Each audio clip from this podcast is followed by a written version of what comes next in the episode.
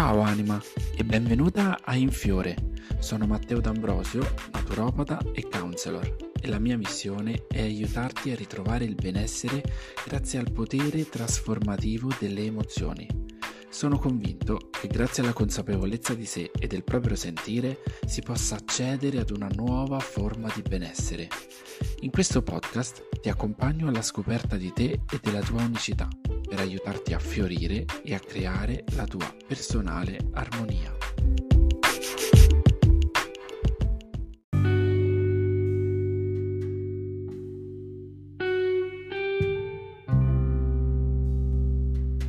Che emozione tornare di nuovo qui a registrare questo episodio. Questo è ufficialmente il primo episodio di In Fiore, il podcast del 2024, quindi non so se già mi segui da un po' di tempo, avrai notato che sono passati un po' di giorni dall'ultimo, anzi quasi un mese direi, perché sì, l'ultimo episodio l'ho pubblicato proprio prima di Capodanno, quindi eccoci qui, sì, gennaio, ho voluto proprio riprendermi, riniziare lentamente, quindi anche il podcast insomma sta tornando in questi giorni. Da un punto di vista infatti energetico, cioè a me gennaio proprio mi uccide, io non riesco proprio, e non so neanche come fanno gli altri insomma che riescono, proprio che subito dopo Capodanno inizia il 1° gennaio e wow, fuochi d'artificio, attività 3000, ma anche gli altri anni, anche lo scorso anno, per me gennaio rimane sempre un mese un po' di transizione, no? Perché comunque sì, è vero che cambia l'anno, no? Da un giorno all'altro, ma effettivamente noi abbiamo più tempo, abbiamo bisogno di più tempo, no? Per equilibrare le nostre energie, per capire anche un po' la nuova direzione che voglio prendere. Molto spesso infatti, che ne so, gli ultimi giorni dell'anno si fanno sempre la lista dei buoni propositi, le vision. Quest'anno, non so, forse perché magari ero molto focalizzato proprio su questo ambito della crescita personale, quindi magari anche i social mi hanno fatto vedere o mostrato molto spesso questi eventi, no? Ma c'è stato veramente un boom di eventi live, workshop, freebie, proprio sul buoni propositi, fai la parola dell'anno, il workshop per iniziare quello, tutto da fare nell'ultima settimana magari dell'anno, come se poi ci fosse una data di scadenza. E diciamo che girandomi quindi intorno e vedendo da ogni parte questa cosa, ho sentito veramente tanto la pressione e ho detto aspetta, io vengo comunque da mesi in cui ho fatto tanto lavoro interiore, no? Sto cambiando anche un po' la direzione che voglio prendere col mio lavoro, e quindi ho detto no, adesso non ce la faccio proprio in questi giorni anche a dedicarmi proprio ai propositi, alle cose. Ho iniziato però sì a scrivere pagine di journaling. No, è un'attività che non avevo mai fatto, che non avevo mai esplorato abbastanza, un po' per pigrizia, un po' perché sai, sempre quella cosa da come si comincia, come si fa a fare questa cosa, cioè se io volessi fare journaling da dove inizio? E invece ho preso semplicemente un quaderno, mi sono dato un tema, un po' come si faceva alle scuole elementari, e da lì è partito proprio un flusso che mi ha aiutato a mettere proprio nero su bianco quello che è stato tutto il mio 2023, quello che è stato insomma l'anno, le emozioni, gli eventi, i successi. E quindi ho deciso che proprio nell'ultimo periodo dell'anno non avrei fatto questa cosa, ma mi sarei preso poi con calma tutto questo mese, quindi come è stato anche gennaio, proprio per scegliere, no, la parola dell'anno, per creare la mia vision board, che non so, forse magari sono rimasto uno dei pochi che ancora crea proprio la vision board, no? Sulla bacheca di sughero con le immagini, le scritte, le cose, quindi per me è proprio un pomeriggio, no? Delle ore proprio in cui mi dedico a fare questa cosa, che è come una sorta di alchimia, perché proprio ritagliare le foto, scegliere le vibe, il mood, anche se poi durante l'anno comunque creo centinaio, no? Di vision board o mood board digitali grazie a Canva. Quindi ecco, questo mese per me è stato proprio così, un po' di ascolto, di riscoperta del mio corpo. L'unico evento a cui ho partecipato e che veramente mi ha aiutato è stato quello della mia amica Isea, che appunto a inizio dell'anno ha creato questo questo evento dal titolo appunto Vision 2024, e è stato molto bello perché innanzitutto ho scelto lei, a parte perché era una mia amica, ma perché adoro proprio il suo modo di lavorare, e perché poi lo faceva in un periodo che comunque era già passata il boom, no? Del 28, 29 dicembre, 31 gennaio, l'1, il 2, quindi ha scelto proprio di farlo più avanti, quindi anch'io mi sono trovato allineato con quell'energia di seguire quello che volevo fare anch'io, quindi farlo questo lavoro non proprio a ridosso di Capodanno, ma qualche giorno dopo, ed è stata veramente una serata bellissima. Questa serata quindi ho avuto modo di approfondire, no, tutto quello che avevo già fatto con la mia vision board, con il journaling, e quindi ecco ho deciso poi di registrare questa puntata di In Fiore proprio dedicata al creare delle nuove abitudini, perché appunto noi magari come è successo a me, magari anche te ti sarai sentito un po' oppresso, no? Da tutta questa cosa del nuovo inizio, i buoni propositi, gli obiettivi del 2024, soprattutto magari per chi ha un business online o è un imprenditore di se stesso, no? Magari come me, sicuramente guardandoti intorno sui social avrai avuto miliardi di input, no? Di colleghi, di competitor che avranno fatto 100 miliardi di cose in più rispetto a te, tu quindi ti sei sentito magari indietro rispetto agli altri, eccetera. Quindi veramente gennaio è un po' un mese complicato da gestire dal punto di vista emotivo, dal punto di vista energetico, per mantenere proprio il flow di tutto quello che è appunto In Fiore. Ho deciso di registrare questo episodio sul creare delle nuove abitudini che sia comunque in linea con quello che è il tuo sentire, quindi voglio darti appunto in questo episodio 3 step da seguire, ovviamente sempre sentendo, no? Ascoltando il proprio sentire, le proprie necessità, per creare una nuova abitudine.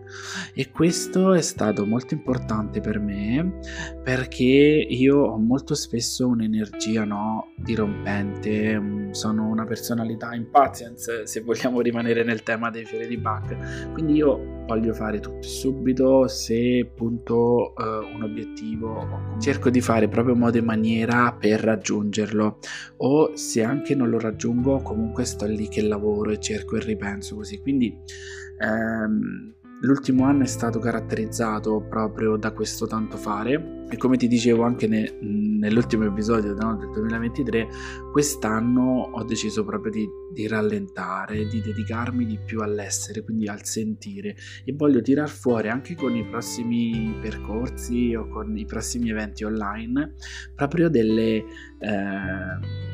attività che magari saranno di meno rispetto allo scorso anno, però che saranno proprio delle mie creature, dove proprio metterò al 100% tutta quella che è la mia voce, la mia esperienza nel aiutare, insomma nel guidare anche altre persone a navigare il cambiamento. Quindi, ritornando sempre all'argomento principale, in questo episodio ti dirò quali sono questi 3 step che io di solito seguo quando voglio creare una nuova abitudine, perché molto spesso noi pensiamo e siamo stati sempre cresciuti con questo concetto che una persona non cambia. Quante volte ti è capitato di sentire questa frase detta da te, ma anche detta dagli altri in merito a qualche persona? Ah no, le persone non cambiano, non si può cambiare, è inutile dirlo ma il carattere non si cambia, oppure il lupo perde il pelo ma non il vizio. Ok, su questa serie insomma di credenze limitanti, perché molto spesso i detti anche appunto racchiudono in una forma simbolica quelle che sono delle credenze, no? Delle accregore di pensieri delle persone che poi tutti crediamo inconsciamente, anche se proprio non è una credenza nostra, ma noi la facciamo nostra un po'. C'è un lavoro che faccio fare all'interno di Essenza in cui proprio andiamo a fare un elenco di tutte quelle che sono le credenze limitanti o le credenze non nostre ma che comunque in qualche modo abbiamo ereditato, ed è veramente spaventoso vedere il numero di queste credenze, cioè quante in realtà noi ce ne abbiamo inconsce anche dentro di noi che hanno a che fare con le relazioni, con il denaro, con appunto con il cambiamento, con il lavoro, con la crescita personale, che poi in realtà si rivelano non essere nostre. Quindi ecco, proprio cavalcando l'onda di questo concetto delle credenze limitanti, il fatto che noi non possiamo cambiare è un'assoluta credenza limitante. Noi possiamo cambiare, noi ovviamente lo dobbiamo volere, ovviamente, cioè non è che noi ci svegliamo la mattina e cambiamo, no? Tipo il camaleonte, no? Si adatta alle varie situazioni. Noi, se noi veramente vogliamo apportare un cambiamento nella nostra vita e vogliamo essere noi i timoni di questo cambiamento, noi possiamo farlo. Anche le neuroscienze lo hanno scoperto, lo hanno dichiarato da poco, lo affermano questa cosa, che noi possiamo cambiare. Noi possiamo cambiare i nostri pensieri, noi possiamo cambiare il nostro modo di agire, anche le nostre strutture neuronali, quindi tutte le connessioni che noi abbiamo nel nostro corpo tra i neuroni, quindi che collegano il corpo, le mente, le emozioni al cervello, possono essere modificate, si possono cambiare. In una parte molto interna del cervello, infatti, c'è una quantità di cellule staminali proprio che servono al nostro sistema proprio per andare ad attivare e a creare questi nuovi sistemi neuronali che ci permettono di creare nuovi modi di pensare, nuovi schemi, nuovi modi di agire. Quindi noi siamo, proprio al contrario di quello che si crede, proiettati per il cambiamento. Noi possiamo evolvere, possiamo cambiare, possiamo trasformarci, il nostro corpo è in continua trasformazione, le cellule si rigenerano, i tessuti si rigenerano, il nostro sangue, magari anche i capelli, tutto di noi si rigenera. Perché non possiamo cambiare abitudini? Perché non possiamo cambiare carattere? Quindi se noi lo vogliamo possiamo veramente fare ogni cosa. Quindi ecco, per creare una nuova abitudine di solito io seguo questi 3 step. Il primo step è quello di capire in quale ambito della mia vita io voglio creare una nuova abitudine, nel senso che tante volte magari mi ripeto vorrei migliorare la salute, vorrei prendermi più cura, no, del mio corpo, e se rimangono pensieri lì fissi. Oppure magari, che ne so, nell'ambito delle relazioni vorrei migliorare la relazione con il mio partner, oppure vorrei trovare un partner allineato a quella che è la mia energia. Faccio insomma alcuni esempi di tematiche generiche che potrebbero riguardare qualcuno di voi, insomma. Quindi sulla base di questo il primo step è creare una propria visione. Non parlo di obiettivi, perché gli obiettivi sono limitati nel tempo e soprattutto hanno un campo più ristretto. Quindi io parto, il primo step proprio fondamentale è la visione. Una visione che può essere una visione ampia, generica di me stesso, dell'ambiente che frequento, della casa in cui vivo, del lavoro che faccio, della vita, di come mi sento in quella visione, dell'energia che ho incarnato. Quindi all'interno di questa visione grande ovviamente vengono racchiusi tanti desideri che noi abbiamo, magari vengono racchiusi tanti obiettivi che noi vorremmo raggiungere, però il fatto di avere una visione così ampia ci permette di spaziare, di concentrare, di avere un po' un quadro completo di tutta quella che è la direzione che noi vogliamo prendere. Quindi il primo step è proprio creare appunto una visione, che può essere o una vision board o una pagina di journaling in cui tu proprio scrivi tutta quella che è la vita dei tuoi sogni. Una volta che hai terminato, diciamo che hai comunque questo quadro completo davanti ai tuoi occhi, quindi hai fissato, no, il come ti senti a raggiungere quell'obiettivo, prendi insomma tutta l'energia che ti trasmette, come se queste cose che tu hai scritto, che pure hai incollato su una lavagna di sughero, fossero realizzate, e questa energia la trasformiamo in un'azione. Quindi il secondo passo è proprio un passo. Ecco, Quindi da questa visione grande che noi abbiamo creato, scegli qual è l'ambito che vuoi iniziare a migliorare, che vuoi iniziare a cambiare, in quale ambito vuoi creare la tua abitudine.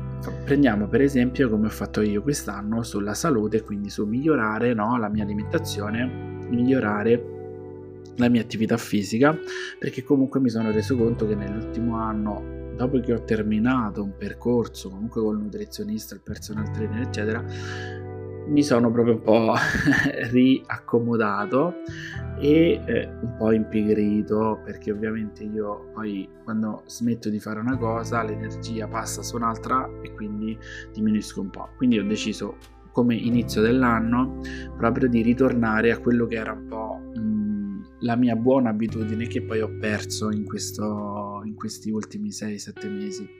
Quindi il mio primissimo step, quindi ho scelto l'ambito, ho fatto la visione comunque è sempre quella, poi magari di anno in anno aggiungo, magari tolgo qualcosa, un viaggio che voglio fare, una sensazione eccetera, però bene o male la visione è quella.